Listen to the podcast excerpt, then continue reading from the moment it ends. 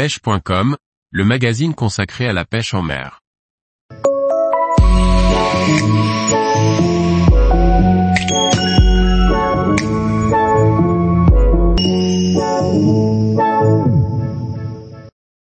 Départ pour le Rio Tomo, pêcher le peacock basse tant convoité.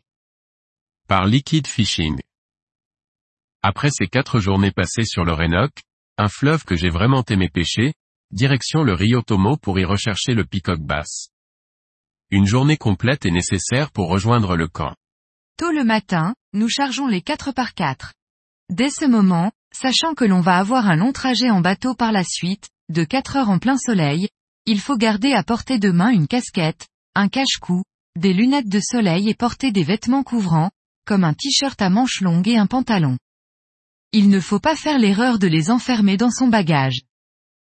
La première partie du trajet, pour rejoindre le Rio Tomo, se fait donc en 4 par 4. Le trajet se déroule au travers de pistes qui deviennent de plus en plus mouvementées au fil des kilomètres, signe que l'on s'approche de zones de moins en moins fréquentées. Sur le chemin, nous empruntons un traversier qui nous emmène sur la rive opposée du Rio Vita. Le Rio Vita est également un rio réputé pour la pêche du peacock basse, mais ce n'est pas ici que nous nous arrêtons, et continuons notre route. Plus loin, nous effectuons une dernière petite halte pour grignoter et boire, avant de rejoindre les bateaux et d'entamer la remontée de Rio Tomu. Comme la suite du transport se déroule en bateau, il nous faut transférer le matériel des 4 par 4 vers les bateaux. Une fois sur les bateaux, à part profiter du paysage, on ne peut pas vraiment mettre à profit ce temps de transport. C'est donc le moment de relaxer et de se reposer des jours précédents, car les jours qui suivent vont être beaucoup moins reposants. Après ce périple, qui nous fait arriver vers 16 heures, nous découvrons le camp sur lequel nous allons rester quelques jours, pêcher le peacock basse.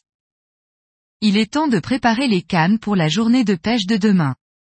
Je recommande de profiter des quelques heures restantes d'ensoleillement pour préparer son matériel et faire les nœuds au plus vite, avant de se retrouver dans la nuit. Tous les jours, retrouvez l'actualité sur le site pêche.com. Et n'oubliez pas de laisser 5 étoiles sur votre plateforme de podcast.